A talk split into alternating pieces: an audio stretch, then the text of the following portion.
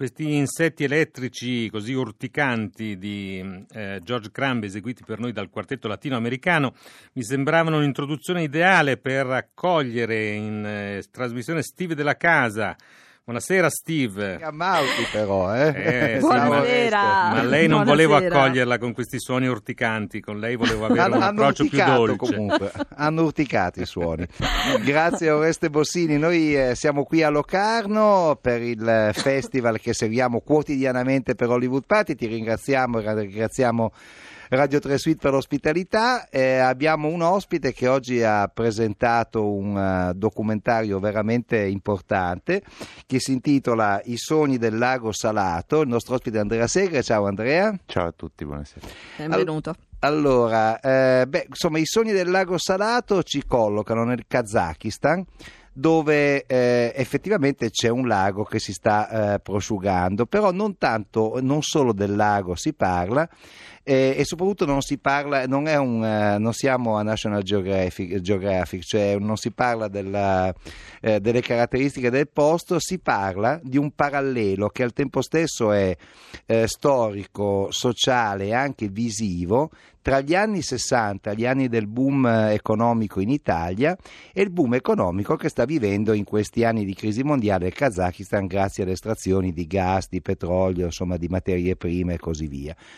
È bellissimo perché eh, ci sono eh, tanti materiali di repertorio degli anni 60, alcuni personali di Andrea Segre, eh, della sua famiglia, Super 8, 8 mm che hanno girato proprio loro e eh, materiali invece dell'archivio di archivi tipo quello dell'ENI per esempio che raccontano l'entusiasmo che c'era negli anni 60 proprio grazie alle scoperte di petrolio, no? alla, alla industrializzazione dell'Italia e c'è un, come un parlarsi tra quelle immagini e quello che tu hai ripreso in Kazakistan.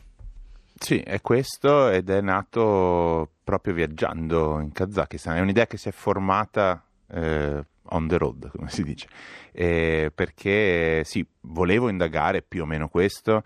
Mm, però sono andato in Kazakistan anche perché avevo voglia di andare in Kazakistan e poi dopo andando in giro per il Kazakistan ho capito che lì potevo in qualche modo eh, fare delle interviste impossibili. Potevo intervistare i, i, i, contadini, i pastori, i pescatori dell'Italia degli anni 60 in Kazakistan. Potevo fare le domande a delle persone che non posso più incontrare, eh, tra cui anche i miei parenti, attraverso la loro proiezione nel, nell'oggi di questo paese dove si può vivere questo, questo pezzo di passato italiano. Eh, anche se poi si può vivere, e nel film un po', un po lo racconto, anche quello che forse sarà il futuro, o, mm. o il futuro noi, in cui noi non entreremo mai, che è quello dell'iperglobale, della crescita eh, esagerata, della, della, della turbocrescita eh, con cui è stata costruita Astana, che è questa capitale completamente falsa, eh, nel senso costruita dal nulla, inventata da, dal presidente Kazakhstan. Come dici tu, sembra Dubai, cioè sembra la capitale Sembra Dubai, sembra Abu Dhabi, sembra un Shanghai, cioè sei in un, in un, posto che non sai dove sei essenzialmente.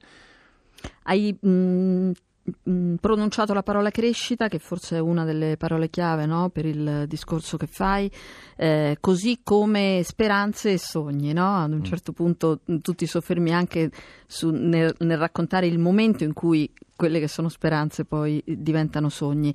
Le persone che tu intervisti in, eh, in Kazakistan, come le hai trovate? Che tipo di lavoro hai fatto per, per farti raccontare?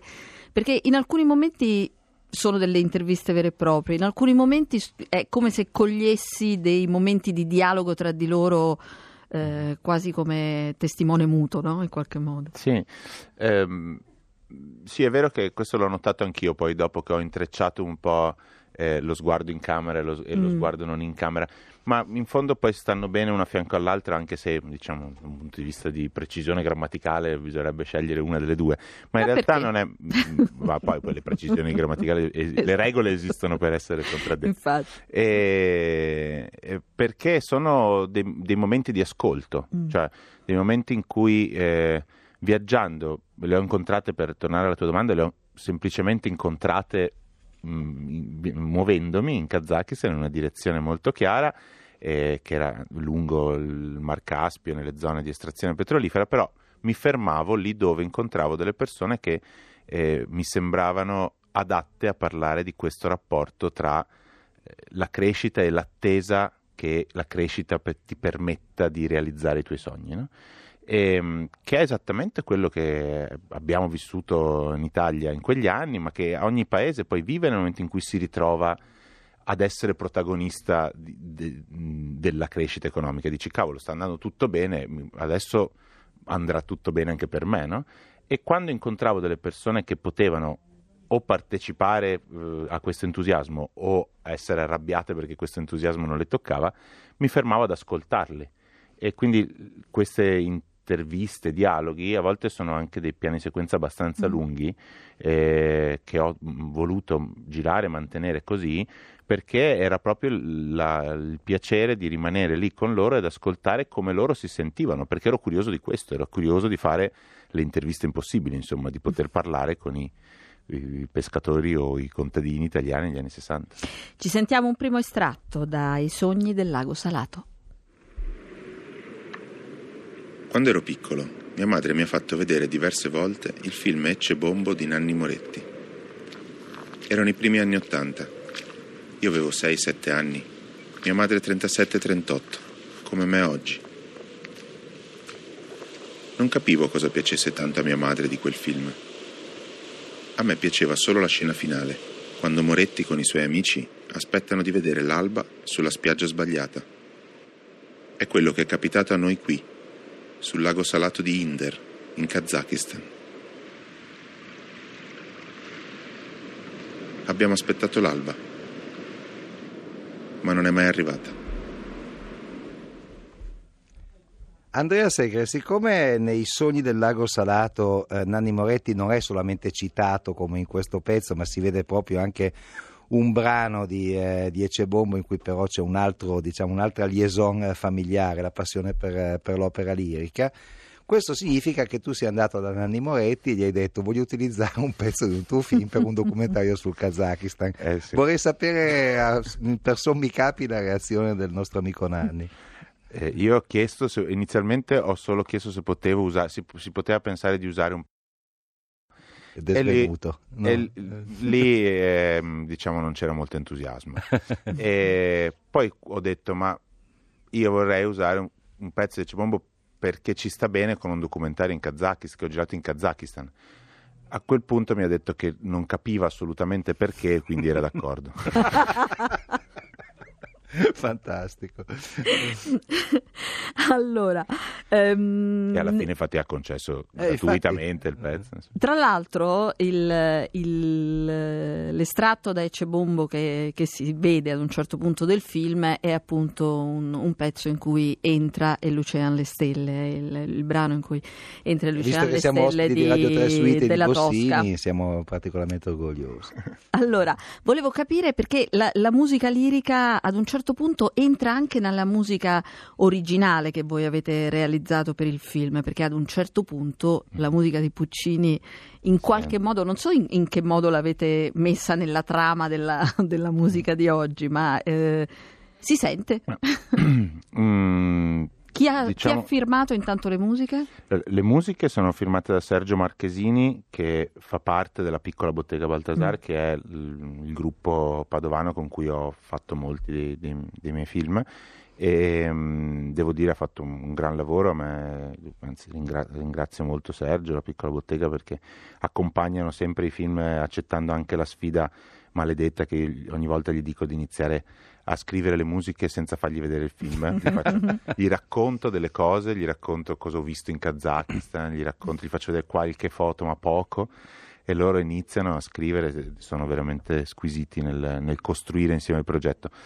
Poi niente, c'era questa, questa scena di Ecebombo che avevo in mente chiaramente perché erano, erano dei, dei, ricordi di infanzia, cioè io, mia mamma mi ha fatto vedere diverse volte Ecebombo e, e io di quel film, poi dopo l'ho rivisto, però mi ricordo che da piccolo io mi, mi, ricordavo quelle due scene, quella dell'alba che non arrivava fuori l'alba e quella che mia mamma cantava insieme a Nanni Moretti, perché mia mamma poi iniziava a cantare Luciana le Stelle perché è una grande appassionata di opera lirica quando mi sono trovato di fronte a un lago salato ad aspettare l'alba che non arrivava e poi di fronte all'opera di Astana, che è, u- che è una di, delle opere più grandi al mondo, se non la più grande al mondo, costruita in stile mm, neo, neo, neoclassico, ellenico, però è un pantheon gigante in mezzo a Grattacieli, grattacieli, certo. che è una, una delle follie del, Certo. dell'iperglobale di cui parlavamo prima. E, e io mi ricordavo, mia mamma mi aveva detto: "Ah, Mi piacerebbe venire con te in Kazakistan perché c'è la più grande opera lirica del mondo. Quindi, quando mi sono trovato di fronte a questi due pezzi, ho detto: Beh, questi sono due pezzi del mio ricordo. E insomma, è così. Tutto il film nasce, nasce in questo modo, no? in un viaggio che mi ha portato a incontrare pezzi anche della mia vita e della nostra storia. E come dicevamo prima, eh, le immagini del passato parlano con quelle del presente e viceversa. Questo è anche frutto di un grande lavoro di montaggio che ho visto che è firmato da Chiara Russo, dico bene, e che credo che sia una delle parti essenziali del film, perché riuscire a far interagire le immagini d'archivio col presente è una delle cose più difficili in cui il rischio del... Assolutamente. Anche ogni volta mi, mi è capitato diverse volte di usare materiale d'archivio. In questo film il dialogo è, è essenziale, sta alla base Certo. del tutto. Però è, è incredibile quanto a volte ci siano proprio piccolissimi dettagli che cambiano la, la funzionalità del rapporto tra, tra archivio e materiale presente. Eh, perché lì dove sbagli la collocazione diventa una, quasi un'escusazio non petita, cioè siccome non riesco a dirti questa cosa allora uso l'archivio. E se invece riesci a creare una sinergia, allora inizia un dialogo tra pezzi di memoria e quello che stai imparando. E infatti il lavoro di montaggio è durato tanto, cioè abbiamo lavorato, sono tornato, ho girato ottobre-novembre e abbiamo montato da novembre fino a giugno, insomma abbiamo lavorato molto. Chi è Sozial? Eh, Sozial è, il- è- è un- è uno dei motivi per cui faccio cinema documentario. È un regalo della, de- della realtà eh, che ci è successo a Saura, un piccolo paesino eh, sul Mar Caspio, eh, durante la- il giorno della prima tempesta di neve di stag- della stagione scorsa. Eravamo in questo paesino apparentemente completamente abbandonato, ehm, molto tarkovskiano, tipo un po', un po' stalker, insomma, queste archeologie industriali unite ad archeologie pre-industriali abbandonate sulla riva del Mar Caspio sotto la neve, con la tempesta di neve, con le nuvole che ondeggiano sul Mar Caspio, e a un certo punto in mezzo a questo luogo completamente vuoto io vedo un cane e dico, beh, se c'è un cane ci sarà anche qualcuno. Vado incontro a questo cane, un cane si chiamano Alabai, è un cane enorme, si vede in un'inquadratura del film, gigantesco che mi viene incontro facendomi festa e quando mi viene incontro mi fa festa è più alto di me. Io rimango lì e dico, beh, se ci sarà il padrone di questo cane, ci deve essere qualcuno qui. E siamo rimasti sotto la tempesta di neve mezz'ora ad aspettare finché non è apparso Sozial, che è il pastore, Pastore l'ultimo abitante, finale, eh, certo. l'ultimo abitante di... Andrea Segre, eh, quando si vedrà i sogni del, del lago Salato dopo la proiezione che è avvenuta oggi a Locarno? Si vedrà a Venezia perché c'è questa abbastanza inusuale doppietta Locarno-Venezia in- come evento speciale delle giornate degli autori ehm, alla fin- negli ultimi giorni del festival, adesso ancora il programma è in fase di definizione e poi dopo lo distribuiremo nelle sale, lo distribuirà Zalab che è l'associazione che ho diciamo, aiutato a fondare insieme ad altri amici e, e ci sarà anche questa bella sfida della distribuzione indipendente nelle sale e lancio sin da ora questo appello che poi faremo pu- pubblicamente. Eh, la cosa particolare di questo film è che eh, gli esercenti possono chiederlo e lo possono avere. Che sembra una tautologia, ma voi avete capito a cosa mi riferisco. Certo. Io non ho capito tanto bene, però mi ha molto incuriosito questo, questo film sul Kazakistan.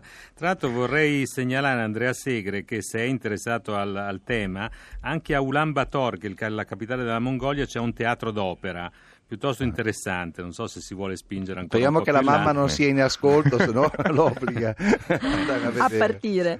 No, sicuramente non è in ascolto perché è a Bayreuth ad ascoltare non so quale opera. Ok. Wagner comunque. insomma. Sì. Scusa, certo. Benissimo, grazie, grazie mille. Grazie, Grazie, Oreste ad Andrea. Grazie Segre per i sogni del lago Salato. Allora, grazie a Stevie della Casa e grazie a Miriam Mauti. Per Stevie della Casa purtroppo volevo mettere qualcosa di più cheap, più pop, però invece ci salutiamo con Beethoven, guarda un po'. Vabbè, Eh, guarda. Eh, i numeri uno salutano i numeri uno. Mario Brunello e Andrea Lucchesini, grazie, buona serata a voi. Grazie, buona serata a voi.